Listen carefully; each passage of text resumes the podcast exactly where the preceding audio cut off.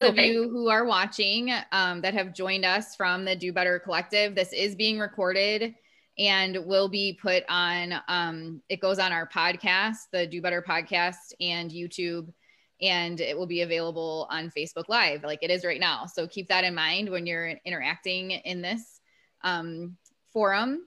And if you prefer not to be in any of those places, you can close your video and leave if you need to. Megan just told me to behave nicely.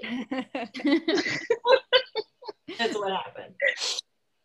All right, so we are live on Facebook. Hello, I am Dr. Megan Miller, and I'm very excited for our sixth difficult discussion tonight. I am working on getting our everything kind of set up. And while I'm doing that, I'm going to just read our introduction to everyone. So, welcome to Difficult Discussions number six on how to have difficult discussions about our field. As I mentioned, I am Dr. Megan Miller, and I'm pleased to um, welcome, sorry, my thing's written wrong, but I'm pleased to welcome Jenna Lee, Sarah, and Samantha for tonight's discussion. The purpose of difficult discussions is to bring people together with different perspectives, different identities to share their perspectives on a topic that is typically considered taboo to discuss seen as controversial and or is well accepted, but maybe should involve more critical analysis and discussion. Specific to tonight's discussion, we want to clarify that we will be talking about how each of us have navigated criticisms of the field of behavior analysis in general terms. We are not here to discuss specific people, agencies, or incidents that we have encountered. We ask those of you who are watching to engage with this discussion in the same way. Any comments made in the chat on Facebook Live um, that reference specific people, agencies, or incidents will be deleted. The format for these events is as follows. None of the panelists will directly respond to anything the other panelists say, except for in part three. In part one, each person will briefly share any identities they are comfortable sharing and indicate why they wanted to discuss this topic. In part two, each person will provide about a five to 10 minute explanation of their history and perspectives with the topic. In part three, each panelist will briefly reflect on one thing said by one of the panelists to share an aha moment or something they hadn't considered before. And in part four, each panelist will share a closing thought about the topic. This might be an action item or a key point they want listeners to carry with them. The views and opinions expressed in this difficult discussions video are those of each individual person and do not necessarily reflect the official policy or position of any affiliated company or professional organization. Thank you to everyone who is joining us live for this discussion. Please remember that each of the individuals sharing within, within this discussion are sharing their own personal stories and perspectives, and we expect everyone to be treated with respect, empathy, compassion, and civility. We will do our best to monitor the chat and anyone who is engaging in a manner that is not respectful of the discussion, that does not demonstrate a commitment to listening to learn, sharing perspectives, and or is focused on making people wrong will be removed from the chat. So those are our expectations for tonight's discussion. And we also have members of the Do Better Collective joining us live to take in this discussion as well if we have time, we will have more of like an open conversation at the end where people can share the reflections from the collective. This is um, a larger panel than typical. Usually I just have like two other people, so we may not have time. we'll just kind of see how things go. So the first question to go through with our panel is just our introductions and why you are here to talk about this topic. Um, and I always do this in kind of a disorganized way. You would think with the planning that goes into this that I wouldn't, but we didn't talk about an order to go in. So does anyone want to introduce themselves first? You're in charge. I can do what you want. I can. All right, Sarah, go for it. Okay, hi, um, everybody. I am Sarah Alford Hart. Um, I'm cisgender girl. My pronouns are she, her. Uh, I'm autistic and I'm also disabled, uh, and I am a board certified behavior analyst. I've worked in the field for about 10 years, um, and I've been a BCBA for about four years. Um, I just got married four months ago, so I still have trouble remembering my last name. So if you call me Sarah Alford, I'll respond. If you call me Sarah Hart, I'll try to respond, and that's me. Hi. Thank you, Sarah. Did you want to share why you wanted to participate tonight? Yes. um, I want to participate because I think that um, I have been having to really work on learning how to have difficult discussions or discussions in general with colleagues, professionals, um, and people I disagree with. And I've also gone through a major um, sort of metamorphosis, I guess, on, on how I've viewed a lot of things. And so I'd love to share that with everyone of, of sort of how to be open to changing your mind or to learning new information and um, how to retain that information and use it appropriately. Thank you. Samantha or Jenny, do you want to go next? Yeah, I can go. I'm Jenny. I'm a cisgender neurodivergent mother to a three-year-old neurodivergent son. Uh, this topic's become super important to me over the last several months. There's just so much conflict between the neurodivergent community, autistic specifically, and behavior analysts. So it's my goal to listen, learn, collaborate. So each of us are providing ethical, safe practices for the population that we serve and able to get along with one another as colleagues. Ideally, all behavior analysts will join us in this mission. Thank you, Jenny. Samantha, would you like to go next? Sure. Hi, I'm Sam. Um, I'm a cisgender woman. My pronouns are she, her. Um, I am not neurotypical at all. I am the mother to an eight year old. Um, I own an ABA business. I'm a board certified behavior analyst and I'm a licensed certified clinical trauma specialist, something. Um, and I, if you ask anyone who works for me, it's basically a requirement to have the skill set that is how do we have conversations that suck? Uh, because I really feel like the humans that we serve can only get the best care if we are able to have those conversations with each other and sort of hang out in that space that is uncomfortable and disagreement and really work it out so that they're getting the best care. None of us know individually what is best. We only know if we take collective experience and work through it. So, um, that's kind of why I'm here. I my goal is always to make the world a like kinder, more collaborative place. Um, and if you know me, you know that there's the pop off at the mouth side, but my initial interaction is always like, how do we get to a place that is nice to live in and we're nice to each other and we're communicating and collaborating and learning and growing.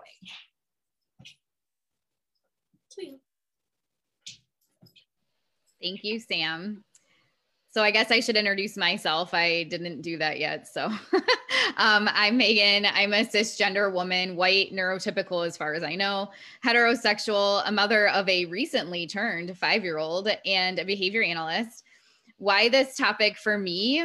Um, whether it is at the bar, you know, back in the good old days when we could go to bars, on stereo or in clubhouse with family and friends in college coursework or the big elephant in the room on social media we inevitably will encounter criticisms of behavior analysis and we will need to have difficult discussions about our field the power of our science and how it can be both life changing and life destroying comes up often in my ethics course at fsu dr bailey heavily focused on the abuses that occurred in sunland miami and those occurred in the name of behaviorism. It aligned more with behavior modification, as anyone knows that studied the Sunland Miami scandal, but um, the science, you know, it wasn't necessarily about the science of behavior analysis as we know it, but it happened nonetheless, and it shows how this um, the methods that can be derived from our science can be misused. He instilled in us the importance of ensuring that our science was not misused or abused in this way. I remember walking away from that thinking we can't forget about our past and even the present could be pro- problematic. I will dive in on this more when we get to our next question, um, but I've gone through several iterations over my career on how to navigate these conversations and pull in um, ensuring our science is not misused. I don't typically see this as a topic that is covered in our coursework, just in general, how to collaborate, how to have difficult discussions. Um, and I was just saying, Baba was hosting an amazing event right before this, where that was part of the topic of conversation, how to be a humble behavior analyst. And so hopefully some of you were able to see that presentation or you purchased it to watch the recording. Um, anyway, so I'm hoping that we can provide an example of how people might navigate something differently and uh, and meaning like generally Sarah and Samantha and I don't all necessarily agree on how to navigate difficult discussions, even, uh, but we can serve as a model for how we can still get along and learn from each other and share from one another's experiences. So that is my introduction. Okay, so question two, um, just moving right into things to make sure we have time to get through everything is what is each person's history with having difficult discussions about our field? What situations have you encountered? And you can touch on things like how have conversations gone that have been difficult?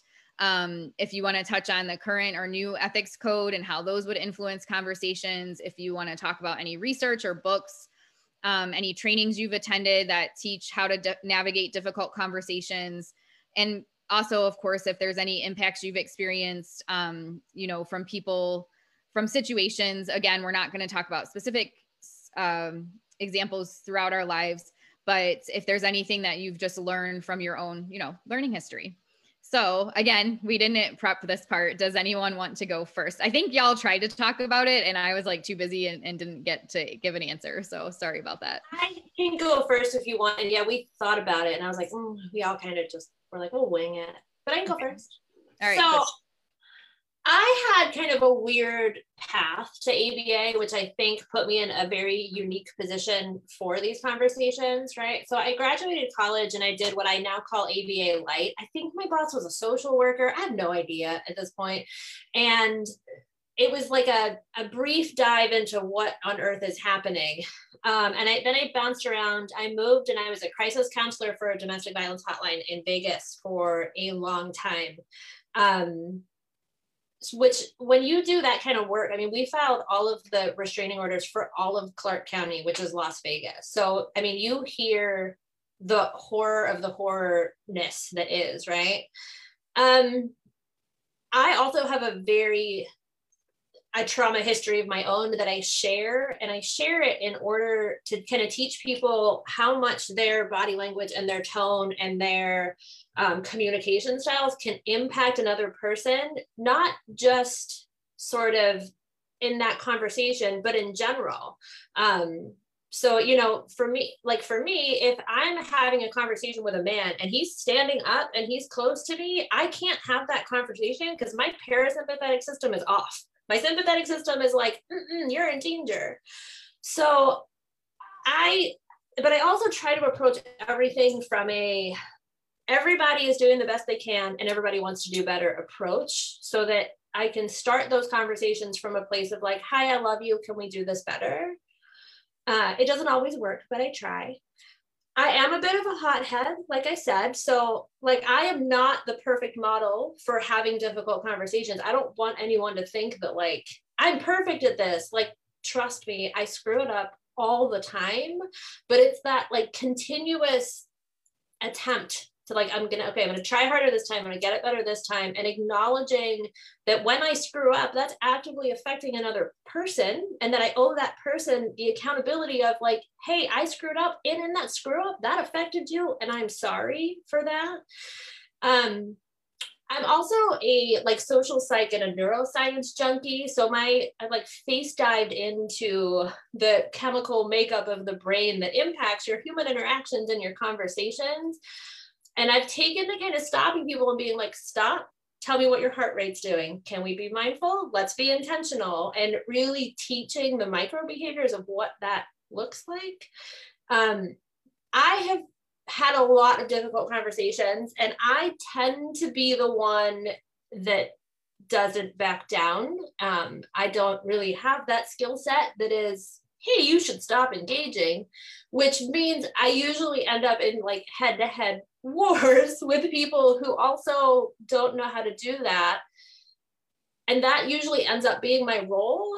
Um, and that also kind of works into like I am massively protective of people that I care about, and I absolutely have no patience for people who are bullies or people who engage in behavior that is intentionally harmful to others.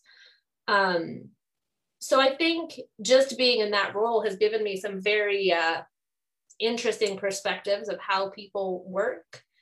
So that's kind of like where I came from. I've read everything you could imagine on difficult conversations, every book, every podcast, every seminar, every training. I've just like inhaled it because I'm so aware, I think, at this point of how impactful communication is and how necessary it is that I've sort of taken on for myself and everyone who comes into contact with me the um, requirement that is be a better human.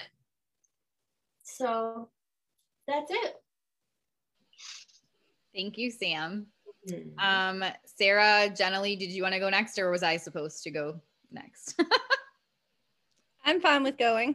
All right, go for it, Jenny. Um, so for me, there's two different topics that that come to mind, and the first is navigating the criticism concerns within the supervision experience, and the other is facing criticism from the autistic community. So I will advise for our viewers that the first part does have a trigger warning. So I've been in the field for 12 years. I received my training experience at a satellite branch of one of the country's largest ABA centers at that time.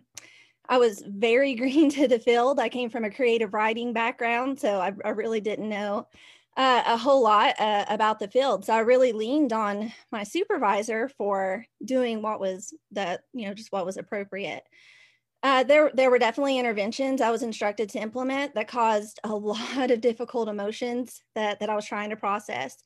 So, for example, we would treat stems with physical hand or mouth presses. We would give ice cold showers if a child had a urinary accident. And when I questioned those procedures, I was written up for subordination. I respected my supervisor so much, but I wasn't able to have any kind of open dialogue to ask the difficult questions. So the tone was set very early in my career to disregard any kind of personal opinion and focus solely on that empirical evidence. I, I was taught from the outset we don't question the science, even if we have concerns of harm. So behavior analysts, we solve problems by identifying the function or the cause of the problem so that function-based intervention can be employed. This same approach is useful in the context of our supervisee-supervisor relationships per Turner et al. 2016. Taking a systematic approach to solving problems that arise in supervision provides a critical model for the supervisee's future professional behavior. So I encourage all of our listeners to just take a moment and think about your favorite supervisor or mentor and just ask yourself these questions. Why would you consider that person in a heartbeat if you had a question about critical feedback or a program you were concerned about?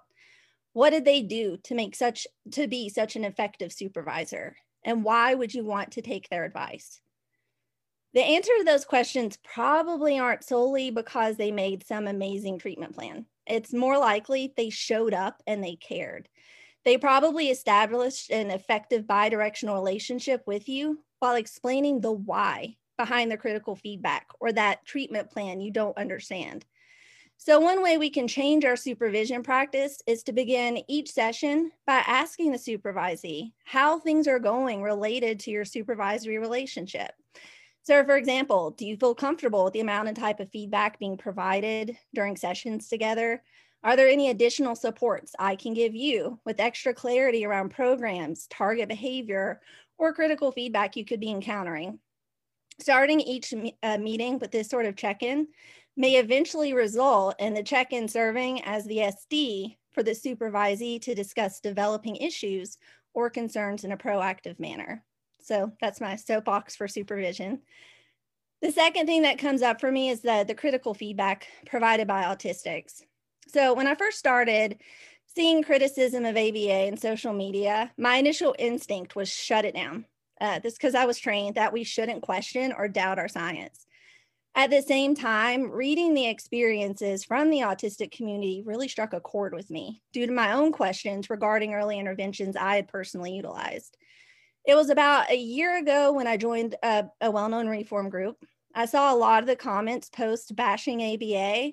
My instinct was get defensive, show examples of how that's not my ABA anymore, at least. I specifically remember giving an example of making my own son brush his teeth, even though he really struggled with it. And this was presented as an example of why we should follow through, even if a child is having meltdowns, because we don't want cavities. I actually ended up leaving this group because I could not handle all of the criticism. At the same time, there was still part of me asking if there was truth behind what autistics were sharing due to that learning history, but I still had an obligation to shut it down. Then a few months later, my son was diagnosed with sensory processing disorder. He's on a wait list for an autism evaluation. And I started to realize maybe my own approach with escape extinction on hygiene tasks could be causing harm for my son because there were so many tantrums and he was able to, to verbalize that it hurt. So keep in mind, my primary experience has been with nonverbal clients who couldn't vocally tell me how they felt. So then I rejoined the group because I wanted to learn more about the autistic experience. I actually started private messaging with a few of the autistic members and I was starting to discuss my son's struggles with his sensory processing. And I was given so much insight as to different perspectives of what could be happening. So, one autistic suggested I try a specific type of toothbrush that had soft bristles and then change the flavor of the toothpaste because they said mint can burn the tongue. I tried this and it worked after the first try. Another autistic gave suggestions on transitioning from the bath. There was a lot of tantrums around it. They explain how it can feel to a person with sensory issues to go from a warm, cozy bath to a cold room. So I made sure to keep the room warm, snug them up in a big fluffy towel, and guess what? It worked. We had no more tantrums. Neither of these autistics suggested I let my child out of the task. They simply explained things in a way that helped me understand how to better help my son utilizing environmental manipulation. I felt lucky to get to collaborate with people experiencing what my son and many of our clients experience, but can't quite communicate to us. So I wanted to continue this collaboration when moderating a Facebook group. And posts from Autistic started to get really controversial, primarily because they were met with a lot of defensive and argumentative behavior. The more behavior analysts argued, the more controversial posts became. I expected the admin to want to shut it down, so I almost had a sense of relief when we could learn to navigate these conversations on the why behind the criticism. So we stopped deleting critical posts and comments. We started asking why many autistics hold their negative viewpoints about ABA so we could learn. And if one truly listens to the critics, you'll find we have the same goal. It's safe and ethical services for these kids. My goal in this collaboration was never to present myself as anti ABA, but as a clinician willing to listen to the criticism, ask questions, and understand to do better. Hours were spent researching this topic and shutting it down versus engaging with curiosity. And we shared in these various professional development groups.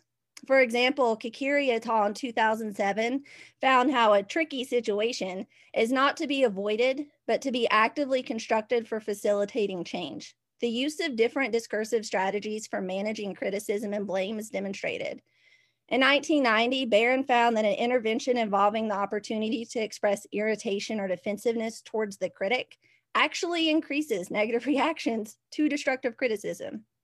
So, with our approach, we began to see various autistics engage with us in a collaborative way. The tone of their posts started to shift, posts became less combative. And as a whole, many clinicians have reached out. Instead, their own practice and approach with navigating the criticism has changed significantly after participating in these discussions. At this point, there are several groups dedicated to bettering our field. I've been an admin with an autistic BCBA and mindful behavior for several months. Our goal is to teach other behavior analysts safe and ethical practice, such as ACT and trauma informed care, as this is often lacking in our experience.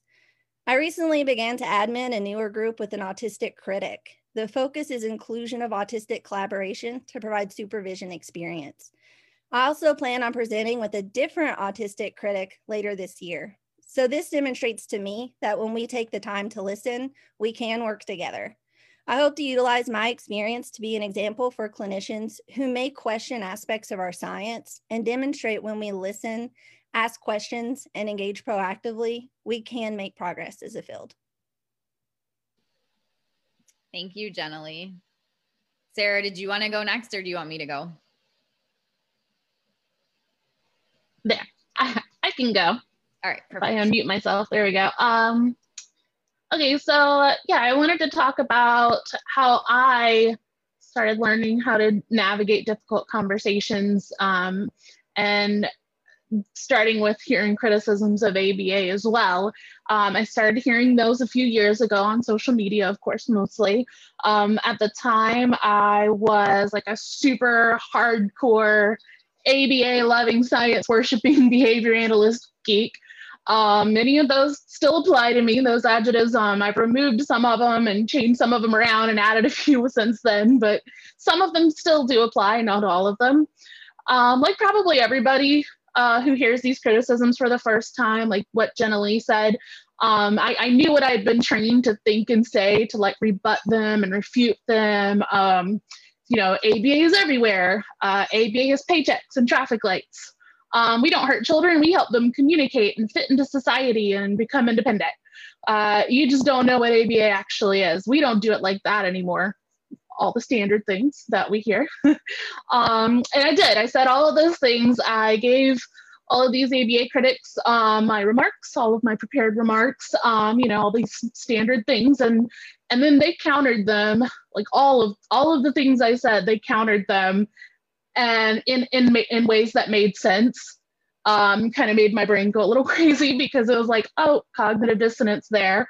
Um, but what really worked for me was I started paying attention and hearing the feelings behind their words, the like the pain that was coming through their words behind um, behind the actual words they were saying. Um, and so then it started becoming more of a discussion. At that point, I realized I could converse more. Um, I went from being defensive to really listening, um, to seeing what they were seeing and how they were seeing it differently than how I had. I mean, not all of it, not all at once. Um, little little pieces at a time, little little chinks in the armor going away. Um, but then I started seeing like other ABA professionals and other groups saying the same things again, right? And, like the things that I'd been saying, and it was like, oh, now that doesn't feel right. Now that's not that doesn't feel the same way it used to. Instead of making me, yeah, ABA is great, it was like mm, maybe not. Um, so I started asking more questions, questioning why we do what we do and what we do. And uh, there was this entire other side to our field. Um, the science, this thing I'd been so excited about. I-, I joined our field to help people, and when I found out that the help was hurting people, um, I, knew I, I couldn't keep going down that. I had to stop it and I had to do something big about it. Um, so I started actively um, working to help fix the field. I try really hard. Um, for me, it's it's I have a lot of anxiety talking to people, and I have a lot of anxiety about conflict. So it was a, a big thing for me to start pushing back against people. But I felt so strongly about what I was saying that that's why um, I try to do that. And I've, I've tried really hard to get people to listen to the criticisms of our field, um, to understand what's broken, what we need to do, um, show people the ways where the field isn't safe for vulnerable people right now. Because um, I, I believe in the good of people, kind of like Samantha said, you know, people do well when they can. And I believe that most of us in this field want to help people, not hurt people. Um, so when those people, when they say, please stop, you're hurting us, I can't just look away or delete them or quote Skinner at them or demand that they like operationally define hurt and provide data on how many and when and, and all this stuff, you know, because these are people. They're they're talking about real things. Um, so for me, what I've learned how to use these um, or how to have these difficult conversations with our colleagues um, and, and what how to respond um, when we hear criticisms and start feeling that defensiveness. So here's some non-examples first, um, but we what we shouldn't do. um, we shouldn't question someone's credentials just because they're disagreeing with us. Um, we shouldn't tell other ABA professionals that they don't belong in ABA groups because they've criticized the field trying to make it better. Um, we shouldn't go after people's diagnoses or neurotypes or imply that people are faking or lying. Like come on guys um, we shouldn't automatically assume that the person with the most you know professional tone or words is the one who's right because um, you know people can speak very professionally while saying some very nasty things it's not always who has the best or the calmest tone. Um, and, and that has several parts to it. You know, emotions run high when people are saying things that really hurt. And the person that doesn't get emotional about these injustices are, is not always the person who's right about them, if that makes sense. Um, and this, you know, includes people who use their professional academic language to look down on others who don't or don't understand it or don't use particular societal norms. Um, some of us speak very plainly and emotionally. We we say what we say. Uh, I personally am sometimes able to sort of mask and use all the sugar-coated professional words and remain polite for the most part. Um, but I'll let people know that that takes a lot of effort and focus to remember how I'm supposed to be speaking in order to be heard and, and listened to. And I can only sustain, sustain that up to a certain point. But hearing people disregard the autonomy and personhood of other human beings makes my spoon levels drop really quick. And I can't always keep masking when I have those kinds of feelings, when I hear those things. Um, so please keep that in mind when you see discussions happening in the different groups. Um, people getting emotional it doesn't mean that they're wrong or unreasonable. It doesn't you know it doesn't mean that they have run out of things to say and are just yelling. It might mean that this is the hundredth time today that they've had to defend somebody's human rights and they're just getting really tired. Um, so those were the non-examples. And then my um, examples really quick are um, i always try to keep in mind my ultimate goal and mission when I'm having these conversations, I actually have it right here on my monitor at all times so I don't forget. Uh, it says make the ABA field safe. Um, so when I start engaging in conversations, I just look at that while I'm typing and say, you know what, if whatever I'm saying doesn't fall within that, I need to stop. Um, when a colleague's criticizing the field, questioning something, noticing, um, just listen to it instead of shutting it down and then reflect on it and then notice kind of what that brings up for you. The defensiveness the anger um, a desperate like need to correct need to correct these if, if there's an error or an inaccuracy i need, I need to correct it because um, I, I, think a lot of us have those feelings. I think we're kind of primed to respond that way. So so sort of figure out why. Ask some questions. Um, you know i'm not saying believe and support every single thing you hear. Like that that's not what i'm saying. Um, I'm saying like don't scream and rage against people who believe differently than you. You know, figure out why they believe differently, why they're saying these things. And then, you know, give give yourself permission to be open-minded and consider those views um, that are contradictory to your current ones. You know, consider the fact that you could be wrong. Right? None of us know everything. You know, we're going to be wrong sometimes. We're all infallible. Um, but overall, I'd say the best way to have a difficult conversation, um, and especially in the case of talking about historically, mar- historically marginalized communities, um, such as the autistic and disabled community, um, is just listen. And I know a lot of people say, like, what does listen? It means actually listen while they're talking instead of preparing your rebuttal in in your head while they're talking when you're already creating the response for it. You know just actually listen be present in the moment hear them hear the feelings behind what they're saying. Make space for your uncomfortable feelings that come up and their feelings and examine those and then reflect on them and be open um, and treat the person like you're talking to as uh, like a fellow human being because they are. And just don't be a dick that that's basically sums it up Sarah Sarah's critical phrase from another difficult discussion we did a few months ago. All right, I'm going to go ahead and share my answer to the question. And for any of you who ever watch me do anything, you'll know this is probably not going to be a short answer. so I could spend the whole hour and more talking about this and giving general examples from my own life. I'm highlighting a few that I haven't really talked about before or as much to hopefully delineate a pattern that worked and a pattern that didn't work and how my behavior has been shaped in the way it has when it comes to having difficult conversations.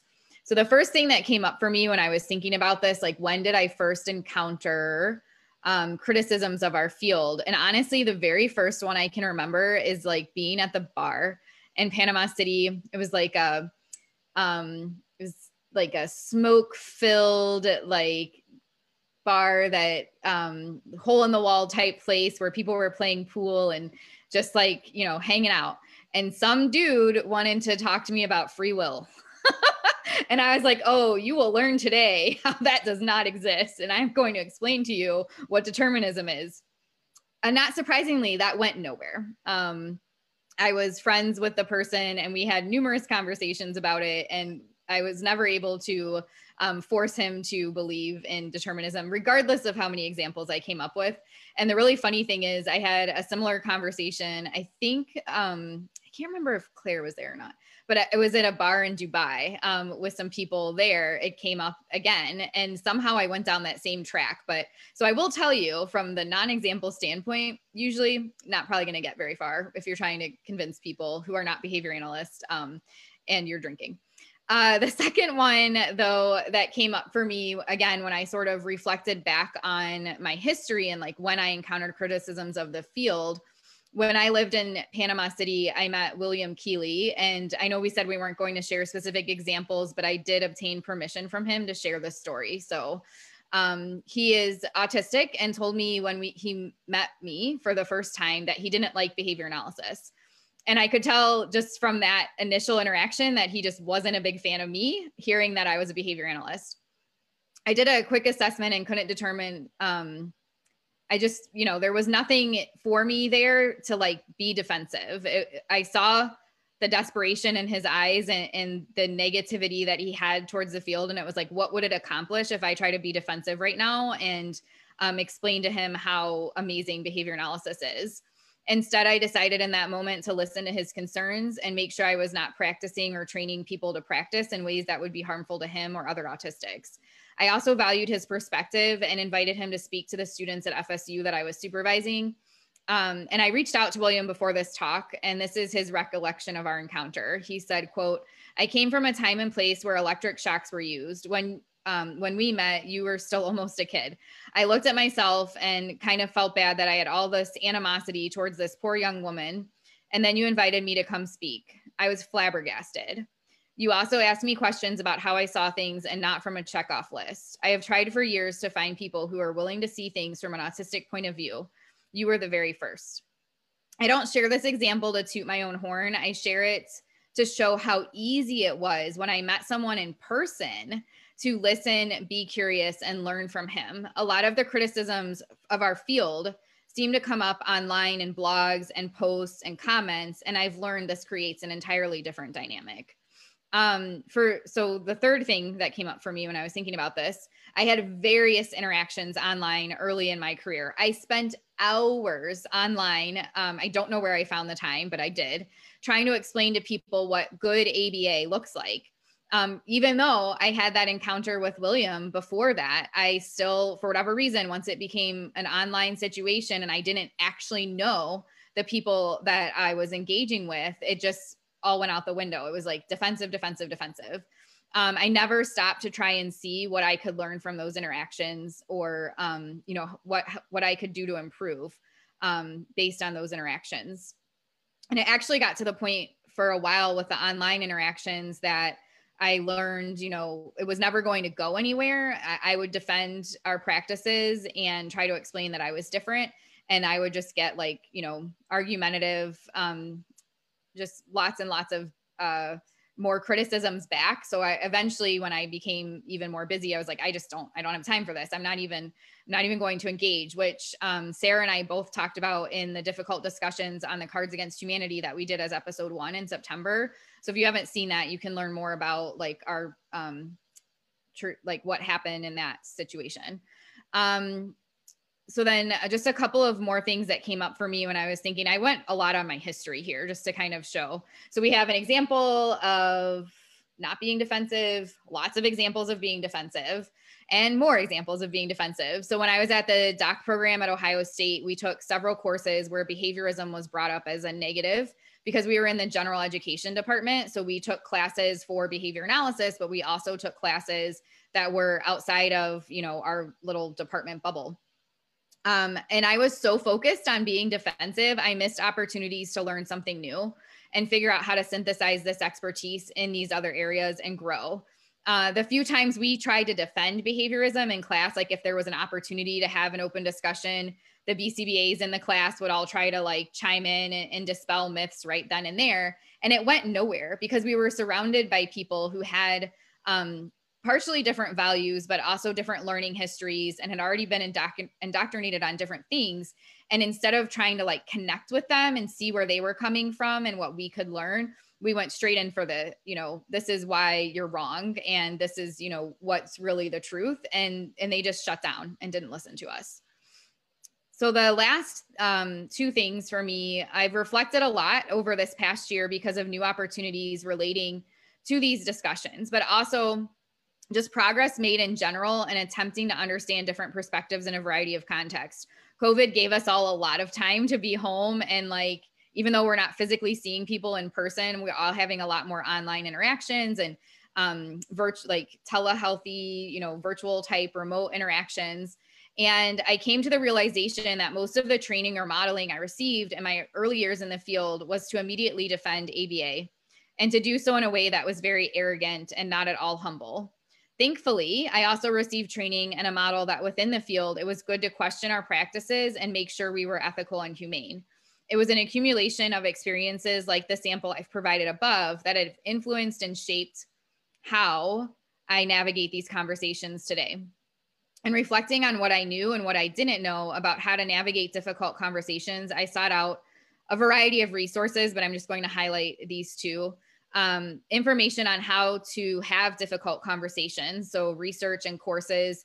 Uh, out of all the different things I consumed, the compassionate listening course was the most appealing to me. And I'll put the link in the chat and models outside of behavior analysis that are successfully bringing together people with differing perspectives and opinions and moving forward in the service of benefiting marginalized groups and humanity at large. Not a single one of those models, by the way, includes becoming defensive, trying to shut people down, trying to cancel them or delete them. It all incorporates the importance the importance of being heard and seen. So, what am I doing now? Um, largely, I'm refraining from text based discussions about our field. You'll see videos like this on ongoing uh, continuing education and different activities with inside the Do Better Collective. But um, even though I had encountered like I said early on in my career, I tried the text based route, then I just sort of shut down completely. I've I've still haven't yet seen value in trying to engage with people in a text based format around difficult discussions, and I never found anything in my research that um, indicated that would be beneficial either. I'm seeking out platforms that comprise a variety of perspectives and people so I can continue to grow and learn and see how this information fits in with the science of behavior analysis. I do my best to stay humble and curious and just be open to learning I'm not sure where in our field it came from that we would scoff and shut things down that don't fit in with our science. It goes against all of the research, even in our own field, on developing relationships and shifting behavior. And in the, the BABA presentation with Nasia that just happened before this, she referenced um, an article by Neuringer from 1991 called Humble Behaviorism. And he highlights that in there, like the importance of being humble and curious um, when engaging on these other platforms like Stereo and Clubhouse, inevitably people will ask me to explain ABA. And rather than pretend like criticisms of our field don't exist, I um, I, I address them head on. I don't know where these people are coming from that ask me about it, but if you do a quick Google search for ABA therapy, you'll see that a mixture comes up. So I'm just, just sort of assuming that they might have done, like when they heard I was a behavior analyst, they might have done a Google search and now they're like, whoa, tell me more about this thing you do. Um, so I address that and I explain it is currently a controversial field and we are working on addressing the criticisms the alternative would be to not say that um, and have them consume the information on their own and who knows what conclusions might be drawn if I show that I'm open to discussing the criticisms and addressing them, it is more likely I will make a connection with those who don't know what we do and have the opportunity to teach, you know, from what I know and as well as learn from them. Then I've also been creating continuing education events around these topics. We have two on the collective right now the Do Better Collective Community Expectations and Guidelines. And then we just put out the Compassionate and Curious Behavior Analyst. And then lastly, as part of developing these, I've consumed a lot of literature on these topics and worked on figuring out how to train others in our field so we can do better in productively navigating these conversations in a way that advances our field um, instead of creating more enemies, shutting people out, or looking unrelatable. So that's kind of my my very beginnings to like where I am too many years later. I'm not going to admit how old I am right now. I did not monitor the Facebook chat at all while I was talking, so I'll go back and check that out. But um, all right, so now that we've each shared, um, and look, we're already almost at nine o'clock. I'm just getting through question two, so I told you um, that we would probably go a little long on this one. All right, so question three is somewhat usually a fast one, but what is something that was said by one of the panelists just now that you are reflecting on? So the the point here is to really do things um, focus on like things that you hadn't considered before if there were any aha moments for you um, we're not going to try to like argue with each other or anything like that so uh-huh. um, samantha sarah or jenny do one of you want to go first I, I have a couple if if that's sure. fine that i thought were interesting because um, sarah's been super instrumental in sort of my learning process in this whole thing. I feel like every time we talk, I like learn a new thing and I'm like, wait, what? Um, and talking about masking, right? If you know me, my second best skill is writing emails that are very professionally going to tell you where to stick it. Like that, that is my only marketable skill realistically. But if you have a conversation with me in person, you get the unedited version that is not as able to like kind of collectively hold myself together and be like, hi, would you like to discuss the method of, I'm like, no, you're a human, I'm a human, we're gonna converse like humans. Um, and I never really thought of it as masking, but like it makes total sense, right? It's like I could do it in typing because you don't, I don't have all this to process and worry about. Um, and that's kind of related to the second thing. Generally, you mentioned your baby human with like the sensory needs. So I have wicked sensory needs. I can't eat applesauce. I can't touch newspaper. I can't touch Kleenexes. Like, not a thing. So for me, like those kind of manipulations are just my norm because if you give me newspaper, I'm like, ah, I want to crawl out of my skin. And because I have executive functioning deficits, I never really thought through like how much that needs to be taught, right? Every time I say to a person, please don't make me touch that newspaper, they look at me like I'm bonkers. And I'm like, no, I hate it. And it makes my whole body feel like it's on fire. I don't want that. Um, and you, I think I forget that everyone's experience is so different that I have, we have to communicate those things and teach them. And like, well, duh, of course, you're a behavior analyst, but also not duh, because obviously. Um, so those were the ones that kind of like stuck out to me, I think. And Megan, you mentioned teaching. I actually started teaching because I could not handle the clinicians that were coming out of the programs. And they just, I had someone say to me once, Oh, well, no, you can't love the kids you work with. And I was like, These are baby humans. If they need a hug, I'm going to hug them. You know what else we're going to do? They're sad. We're going to hug them. We're going to read books. They're humans.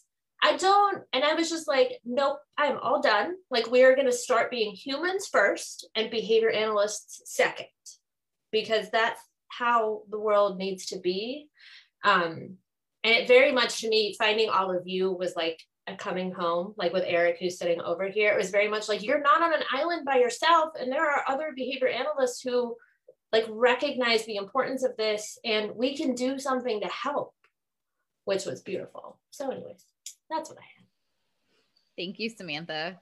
Sarah or Jenny, did you want to share a reflection next? Yeah, I can go next. Um, I was thinking about Jenny's um, points about supervision and how um, I, you know, I admin several groups and I have a lot of RBTs coming to me saying, how do I talk to my supervisors about the stuff that I'm learning? You're saying, you know, this stuff is ableist and it's all in the treatment plans and i'm being directed and told to do these things. Um, and i think that's that's something that as supervisors I, I don't supervise but as our field learning teaching we need to be very open. Exactly what Jenny said like have this relationship with your rbts not you know complaining about them or it, it just i don't know sometimes it, these dynamics they they they can be very hurtful to everybody in the situation. And so I think taking care of the RBTs, um, making sure that they are able to speak up. Um, and then on the flip side to the RBTs, if your supervisor is shutting you down and not listening and being very out of it, you know, send them links to our group first. See see if you know any of our groups. See if they're open to learning. Um, and if not, you might need to find a different job where you can make a difference. Um, you know, eh, or you know, a different job, a different company, wherever you are. So don't feel like you're stuck at the one company that is not doing good things. So I guess I'll go next. As a side note to piggyback off of that, uh, there is a new Facebook group that there's like thousands now. So you may not have found it yet. I think we just launched last week, but it's Reform Minded Supervision. And uh, the group of admin and moderators, we're actually working now on a curriculum for supervision that's going to be inclusive of assent for from autistics, uh, how to collaborate with autistics. So definitely be on the, the lookout for that. Join the group if you want to know more. But I, I guess something that that stood out for me, and it was a combo of Sam and Sarah, two different things that you all said that that really linked well together. But Sam was talking about her own personal experience of of having trauma, so she's able to see that better in in other people, and and she's been through that kind of situation that that she's had that before. Um, I also have I'm a I have PTSD as well. I have some of my own trauma. So so I feel like maybe I'm able to empathize a little bit more on that. But Sarah had said when she really started to see the pain and the hurt and I think a huge shift for me was when I watched the Cardgate video and just the, the visceral raw emotion of one of the autistic members sharing how painful that was, how much it hurt from there it's like how do you even argue against this now? Clearly things we're doing are harmful and and it needs to change. And it it it i think it's interesting. It, it was an autistic member actually um, they posted a, a, poll in several of the groups and they were interested in the groups where where behavior analysts were more likely to be reform minded or to listen to the autistic community. Were they neurotypical or were they neurodivergent? And overwhelmingly behavior analysts willing uh, to not even neurodivergent i think it was marginalized in any way. And it just overwhelming of the behavior analyst willing to listen and engage and support they're marginalized in some way themselves. So I, I, I guess i'm just really curious how do we take that and then move forward with this disconnect that that we have in the field? And i don't quite have an answer for it but talking it out civilly uh, and i think the last thing that that i just kind of want to to leave that with too is that the different facebook groups that you're in if if you think that that's where you should get your information for best practice that's a you problem you should not be getting best practices from Facebook. And I'm seeing all these posts of people just appalled that, oh my goodness, somebody posted about this intervention and this group allowed this to happen. That doesn't mean you have to go and implement it yourself. That doesn't mean anyone's endorsing it. It's learning both sides of it in order to be better informed, better educated, so you can navigate it when you when you see it in the field. Um, and people shouldn't be getting crucified for for hosting those discussions. Yes, yes, hire autistic consultants to to to actually work with your clients or to actually talk with you about how to work with your clients. Thanks, Jenny. Thanks, Sarah. Um, my reflection is I'll I'll be short so that we have time for our last question. Um, I, there's tons, but the one that I wanted to highlight because I think it is really important, Samantha, when you were sharing about how like you're kind of that person that like doesn't back down and like says the the hard things or whatever. That's definitely um maybe not i don't think we use the same verbiage but like when i was in high school my nickname was captain b like i'm known as the bitch like that's who i am. Sarah worked for me. I mean i wasn't a bitch in like a you know um a typical sense but like i i said the things that needed to be said and i did the things that needed to be done. Um and though, what it also brought up for me is, you know, that importance of it sounds like you've done a lot of work on learning how to soften the edges or like do the things in the alternative route. Like you can be that person when it's necessary but that doesn't mean you're always that person and you have to learn you have to develop those skill sets. That's why i've sought out i was either completely silent and did nothing um, and then i sought out like additional training and um, literature to help broaden my skill set around that because i could the experience I had was that like saying the things that I felt needed to be said and the way I was saying them wasn't getting me anywhere. So I needed to figure out a different way. So if you find yourself um, listening to this conversation and you're like, yes, I'm the badass who like says the things that need to be said, I would reflect on, um, you know, there are going to be moments where like that could happen. But like more broadly speaking where, where are your skill sets around how to navigate difficult conversations? What work have you done? Um, like samantha mentioned all the different like books and things that she's read um, and and how do you create that broader repertoire to have um, more productive because sometimes it can feel really good to just say the things that need to be said and be like yes i got that out of my system it doesn't mean you're accomplishing anything so Mm-hmm. I think that's important, right? The finesse side of me is not the natural side. That is taught. You, it, the real me is a sledgehammer. Like, just does not like wrecking ball. But you're right; it doesn't get you anywhere, and it's you have to learn to read the people and the situations and have your end goal in sight so that you can finesse it. It's like we have to get to an end goal, and that end goal is not me feeling good because I made you cry, right?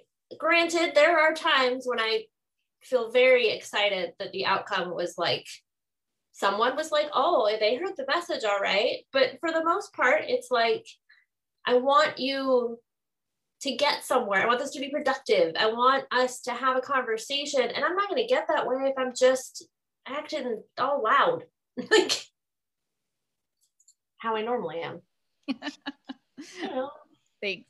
All right. So we have our last question, and I know um, we're at the hour. Uh, are each of you able to stay on for a few more minutes to, to do the last question? Okay. So the last question is just to share any action items that you have for those who might be watching this video. So what what would you like people to take away from this discussion and start doing to to do better um, in navigating difficult conversations? Did anyone want to go first? Yeah, I can go. Okay. Um, I would say that the action items that I try to um, I try to do and I try to tell everyone else to do or, or show them um, is first of all, as I said in my sticky note, when you start engaging in these things, know your mission. It doesn't have to be the same mission as mine. Whatever it is, whatever you, your values are, keep that in mind every thing every time you say something. And if you realize, no, I'm getting off that, I'm protecting my name or I'm getting defensive or any any little, you know, tangent that gets away from your mission, just stop and pull it back and say, hey, is this furthering my goal? Is this furthering my mission? Or is this getting sidetracked and, and it's more my stuff now? Um, and that's kind of how I, I try to navigate that. I would also just reiterate um, that hiring uh, people who um, experience autism, who experience the world um, through autistic eyes, hiring, um, just consulting with people, talking to people, um, and talking to people outside the field, other fields, speech therapists, OTs, uh, physical therapists, music therapists, dolphin therapy. I don't know, like just talk to other people who talk to humans um, because our field is a little bit isolated um, and insulated. And um, we just sort of need to get out of those borders. And if that's not like, oh, okay, we're throwing evidence out the window. It's it's it's just talking to people, like and and and hearing other opinions and thoughts. And I think that's um, an action item that I would have is is listen to people that you disagree with and see if you are able to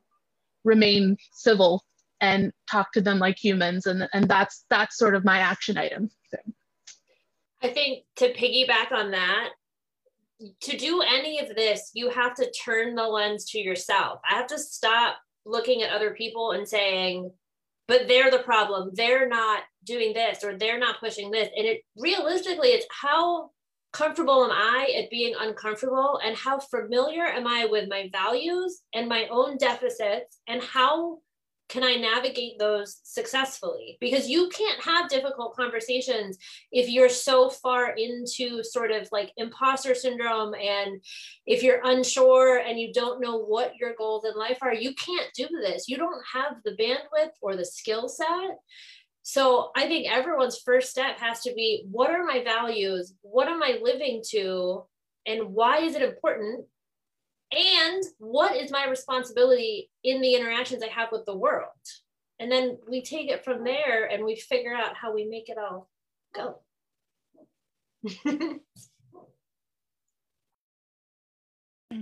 Um, I guess mine, I, I, had mentioned a couple of action items in part two, but it, it, I feel like it really does start with that supervision experience and setting the tone right out of the gate for, for our clinicians. So if you are currently a supervisor, start to consider how to prep others to have these difficult conversations, how to navigate them if if you I, I, see a lot of people they're like oh i'm a lurker in the group. I don't really know what to say. I don't know how i feel on it. And then i see others that come in they're swinging on on wanting to to argue back and forth. So i would encourage others to just take some time and do a little bit of research. You can go to google scholar and type in uh, best ways to handle criticism and and you'll find all kinds of research and and large and wide it's going to point to listening and engaging from that place of curiosity. I had cited a few different sources when i was talking i can link those up as well. But just getting familiar with how do we have these discussions that it could it, you feel like you're insulted from it because I got in this field because I love these kids because I want to help so much. I couldn't be a monster. I couldn't be abusive. You're not talking about me. And it's just shouting it down, shouting it down. But how can we actually take these things that we're hearing from the critics and be able to process that and just pause a little bit and and think about why they're saying the things that they're saying and maybe learn to instead of coming back with all of these citations and all this evidence and all of this data just ask can you tell me more about your experience? Can you tell me more about why you feel this way? And then just take time to let that process. You don't have to fire away on the internet. You can take little breaks and pause in between and process and consider to, to truly be compassionate. And and lastly, you know, I would encourage a lot of people that that were involved in a recent PSA video that came out. You look at their background and you see people that that are more likely to listen. A lot of them do have experience with ACT, so acceptance and commitment therapy. So Sam had mentioned of what's true to our values. So if you're not familiar with ACT, I would really encourage you to start uh, diving in. I love The Happiness Trap. That's a fantastic book. Join Mindful Behavior, not to highlight myself here, but we do a lot of free CEs there.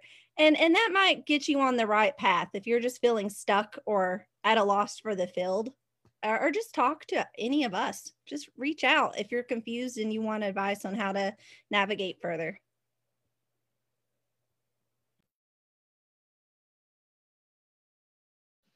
My computer is being so slow. I'm trying to switch back and forth from the Facebook live to here and it's like slow. It's a brand new computer. All right. So um, I'll answer the question. And um, if anyone needs to leave, feel free to do so because my answer is kind of long. All right. So uh, my action items, I have four of them. One, learn about naive realism. It's, we didn't bring it up at all in this discussion. It's outside of behavior analysis. It falls more under like positive psychology and sociology.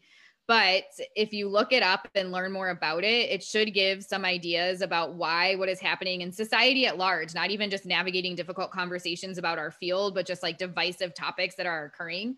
The basic premise is that our, our own perception, so we see our own perception as unbiased and objective reality. Other rational people will agree with us. And anyone who has a differing view is clearly uninformed, irrational, or biased and that's from work done by Ross and Ward in 1995. I discussed this more in the Compassionate and Curious Behavior Analyst webinar, but I think understanding that phenomenon that occurs and has been studied in society can give a better um, motivation for a lot of people to check themselves like whoa wait am i just engaging in naive realism right now? Am i just like looking at my own reality as like the true factual reality and not flipping it and taking perspective and trying to understand the other person? Um, because i think that's what a lot of us just do um, whether it was ingrained in us or not um, that it's just a natural thing that occurs the second thing I would recommend is the same amount of questioning that might come up for people when seeing critiques of behavior analysis. And I know because I've been there and I know how many questions I came up with when I saw people criticizing um, our field. Apply that to our own field and why we were taught to engage with people the way we were taught to engage with them the the shut it down the delete and cancel why why were we taught that that's the best way to engage with critics where has that taken us besides maybe making ourselves feel good and boosting our own ego what has that accomplished? Um, and we just tend to go off our own learning history and what was modeled for us without really questioning why we're doing what we're doing and engaging in that way. Reflect on how often being defensive combative attempting to be right with people whether it's about behavior analysis or anything else um, has gone well for you? Like, when has that ever shifted anyone and made any progress forward? I'm going to guess never. Um, try to create connection and know your context. Most platforms where we have the opportunity to disseminate information about our science right now, they're not research journals. They're not college classes. They're not training opportunities. They are with people outside of our field who likely value different things before trying to get to convince them that ABA is the best thing since sliced bread, learn about them and what they value and what their concerns are. Reflect on that information and how you can use it to inform your practice and wait for the proper moment to share what you know and how it might be useful. Be humble and see humans. These interactions for a lot of people, especially online, seem to just be thought exercises. And while they may be thought exercises for some people, they're traumatic for many others. It takes a lot of effort on all sides to engage in conversations like this. And when we lose sight of the fact that the folks who we are engaging with are real humans who are truly affected by what we say and do, we cause the most harm. I am beyond fortunate to have had that interaction with William in person instead of online because it may have gone in a completely different direction and I may have missed out on a learning um, opportunity and learning all that I learned from him, developing that lifelong friendship with an amazing person and connecting with him to show other sides of our science. Every interaction is a gift. It is an opportunity to create a better image for our field, or it could be an opportunity to further destroy our reputations.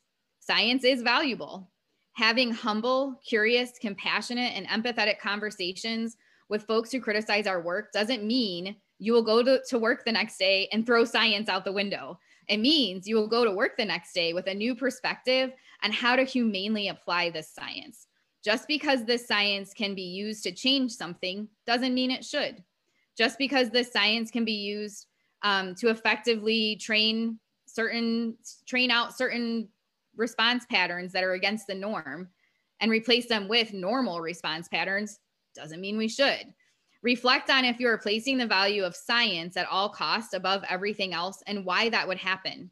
Errors and harm occur in the name of science and medicine all the time. We talked about that on our last difficult discussions, number five, with Adrian Bradley and Stephanie Bolden. If you haven't had a check, chance to check it out, please do. We can value science and acknowledge the harms and risks involved. When people make suggestions that are outside of what we would typically value or do as behaviorists, do the same thing you would do to understand why your learner is responding the way they are and work in that that realm in that place of curiosity. Why are these things being said? What can i learn from this? Where do we go from here? Recognize the human first. Learn about them know them value them then pull in the science. Those are my action items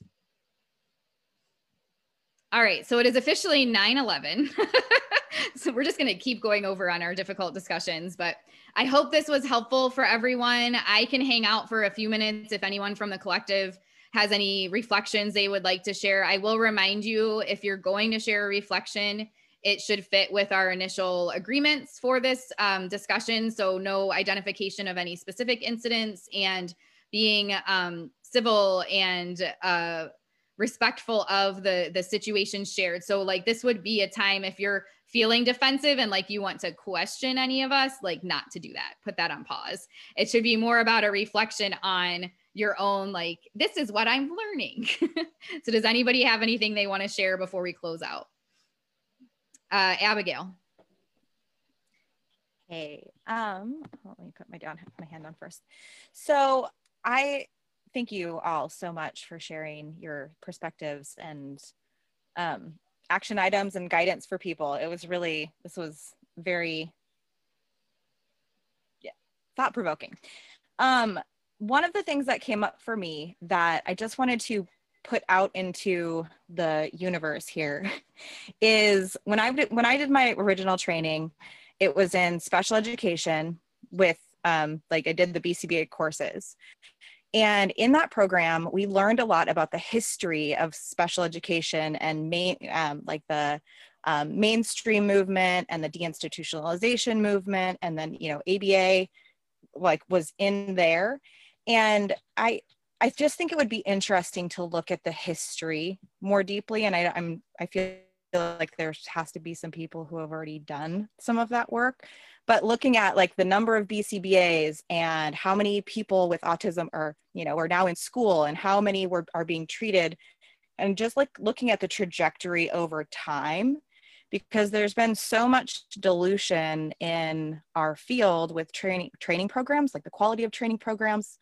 um, over time. And but it's still it's such a short period of time. Like just looking at you know from the 1980s to 2020 that's 40 years and so like the first 20 years of that was like the time people were, you know, receiving treatment, um, you know, ABA based treatment. And now those people are adults and that are reflecting back upon, you know, go, you know, uh, learning about acceptance and commitment therapy, reflecting upon their own, you know, history of trauma and then now being able to talk about that. Like I'm I'm 40 right now, right? I was born in 81 and like there was a lot of trauma in my life that i can reflect back on now and understand kind of like how and why it might have happened not to justify it but there's like everything everything happens in context. So i just thought that was that just it that this conversation brought up a lot of that for me that we need to or i need to reflect more upon like the timeline and the history of our field and kind of where we're at now and where you know how we can do better to change our trajectory. So. I think that trauma informed piece is so vital. And the thing that comes up too though is that as we talk more about trauma we all start to process our own trauma more. Um, i have a lot of conversations with my mom who's very uncomfortable about how open i am about my trauma and my healing journey because that's not what we do. We're taught not to talk about the human pieces of ourselves and of that and we're definitely not taught in a clinical setting to let our humanness affect our interactions with humans. And I think that's key. Like, what have we been doing? What has it caused? Why are we here? How are we? How did we get here? How do we do better? And how do we help each other in this sort of collective journey that is adding this piece to our science that is, you're a human and I love you before you're a human and you're, eh, I'm going to see what I can do. So, yeah. Beautiful. Yeah, one, and, and, yeah, I was going to say just to tag on to um, you were saying, you know, we have to be trauma informed. And I think some people might think, well, you know, not if my client hasn't experienced trauma. Um, most of us work with autistic people, autistic children, young adults. Um, in the autistic community, uh, it's we, we talk about nobody really knows what autism looks like without trauma because right now the world is set up in a way that all autistic people experience trauma. And so, yes, all of our clients have trauma, continue to experience trauma just from the way the world works right now. Um, so I think we really need to keep that in mind that it's not just kids who happen to have had something go wrong with them. If you're autistic, you, you're tra- you've had trauma, and I mean honestly, most people in the world have. So, but yeah, that that's we don't know what autism looks like without trauma responses. Thank you. Um, those are all excellent points. Abby, when you were talking, what it brought up for me is, and I think we've even discussed this a little bit amongst our panel when we were planning this. when we look at the history of the field, especially back in the 60s and the 70s, and you look at the, the research articles that were published then and the focus on humanity and like being more humane and how behavior analysis is like that next iteration and like more effective and humane treatment and you read like van houten et al. in 1987 like you know the things were being done to take what was currently happening to folks that were in various institutions and improve upon that and give them more of a humane li- eh, lived experience and value their individuality. And then somewhere something has shifted um, and I, I don't there's so many variables i don't think we could pinpoint them all but I know from my own personal experience that when I was trained, at least working in autism, I was trained to break the child. I know I was trained that. I was literally told it's like breaking a horse, right? About two year olds. Like, no, that is not okay. So somewhere with Van Houten in 1987 to me being trained in the 2000s, something shifted. And and we we look at data points and we look at things we can break and then rebuild. And that is not how you look at the human experience. So um, i did a lot of history studying for like creating the different trainings i've done and like you know reading back I, even the articles from like the mid um, like just recently 2015 2017 that have been done on like how behavior analysts don't have great reputations on collaborating and how we're not trained on skills and empathy and compassion. And um, the one that uh, nasia mentioned earlier in the baba training uh, from the 90s so like the stuff is there. People have been talking about it. Um, it's just it just seems to be you know not really being moved forward on. And um, dr Ala'i from UNT talks about this quite a bit with her work and some of her her more recent students are talking about you know behavior analysis and love and those types of things. So it's not that like there aren't people out there working on this. It's just overshadowed by a lot of the other things. Um, or even if there's just one out of the 50,000 behavior analysts that almost right throughout the world if there's just one that's still operating from a place of what we're talking about today that's one too many right and like that would create the still these huge echo chambers of people criticizing our field so even if people like hear what we're talking about today and they're like oh well that's just like and i'm not saying you said this abby but if there are people listening who are like oh well that's just a few there's only a few people who still practice like that first of all no that's not true. I've traveled the world. I've seen the practices. It is not true. And second of all, even if it were, that's still too much. Like that's not okay. Um, sorry, Julie, you were going to say something?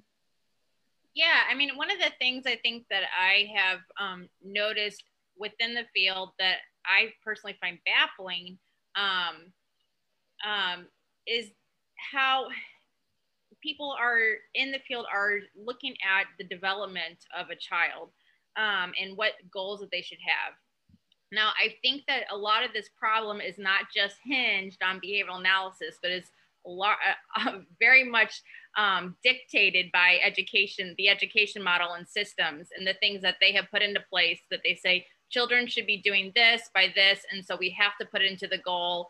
You know, they have to learn these things, um, and so you kind of get this echo chamber of of several of I think two fields that are really informing each other.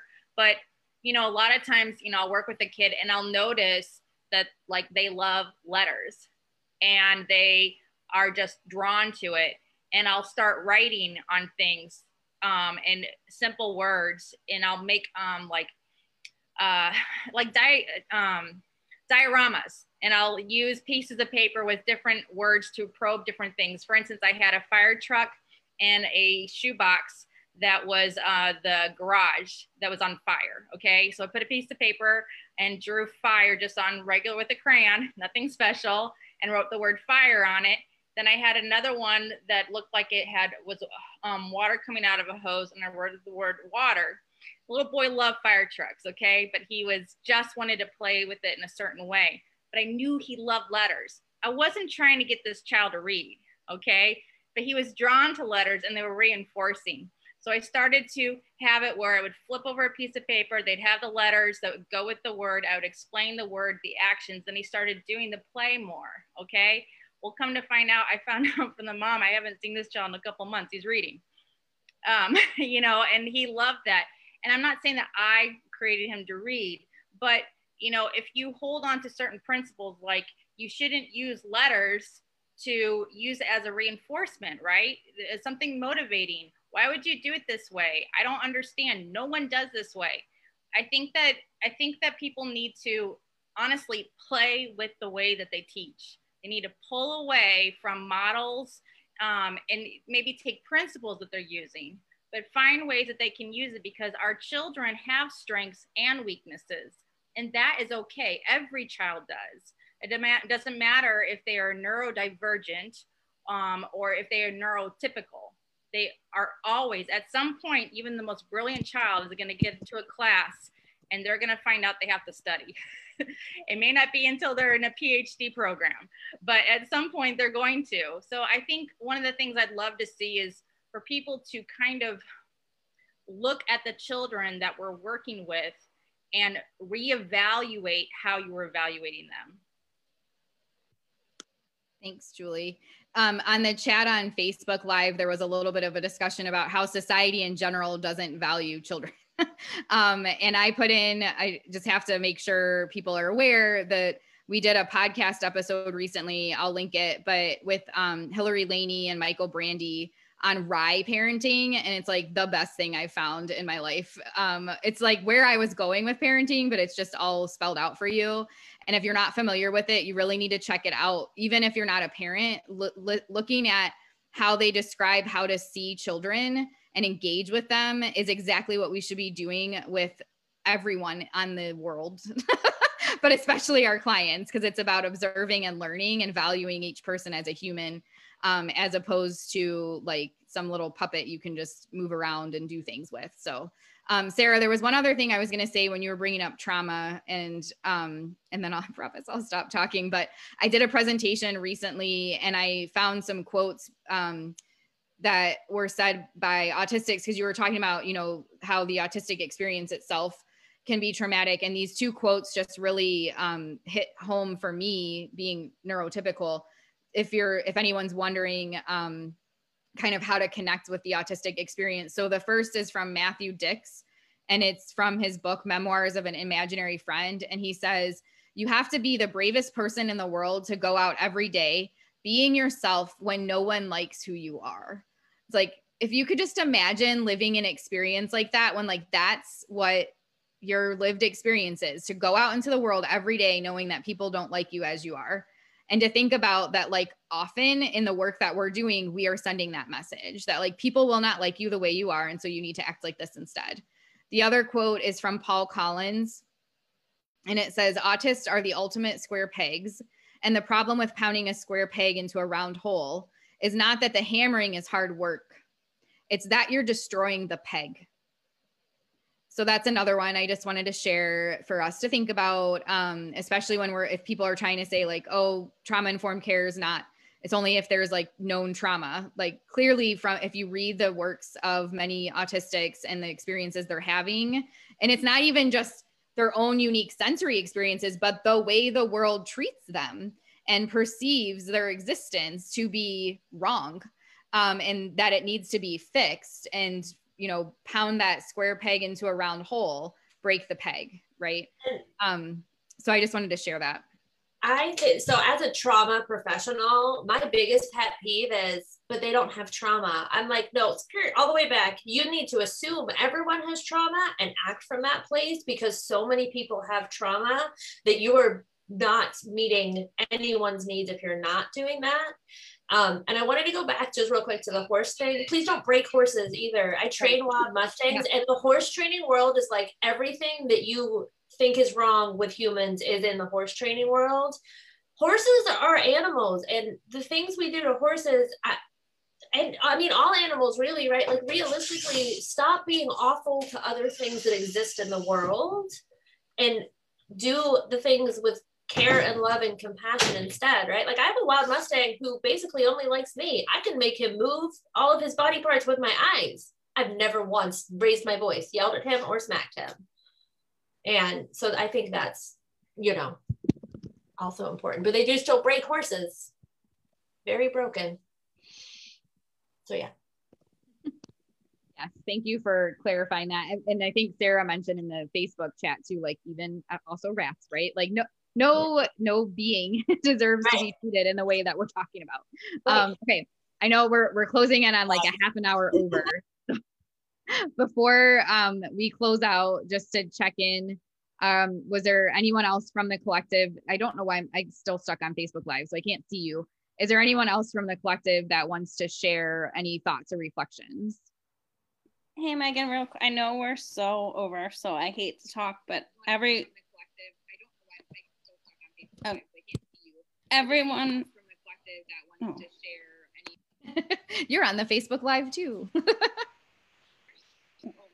Can you hear me? Um, I was just gonna say, like, everyone was so inspiring, but I think you've all inspired me in my own practice day to day. I'm having so many more of the difficult conversations in my own head, like really analyzing every piece I do that it's just making me so much better. Like, oh, wait, did I like, I used to do this without thinking, but now I'm pausing. So if I'm doing it, I'm being so much more mindful of like every moment. And in a way, I need to get out of my head a little bit because it's making, but I think just making sure that we like have those difficult conversations with ourselves because we can have those on the daily basis so that when we need to have it in the field, we're that much more comfortable and like learning to show ourselves compassion as we grow. So thank you guys so much. I always learn so much.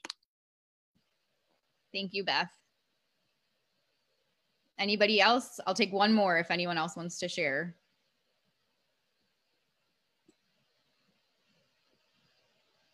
All right.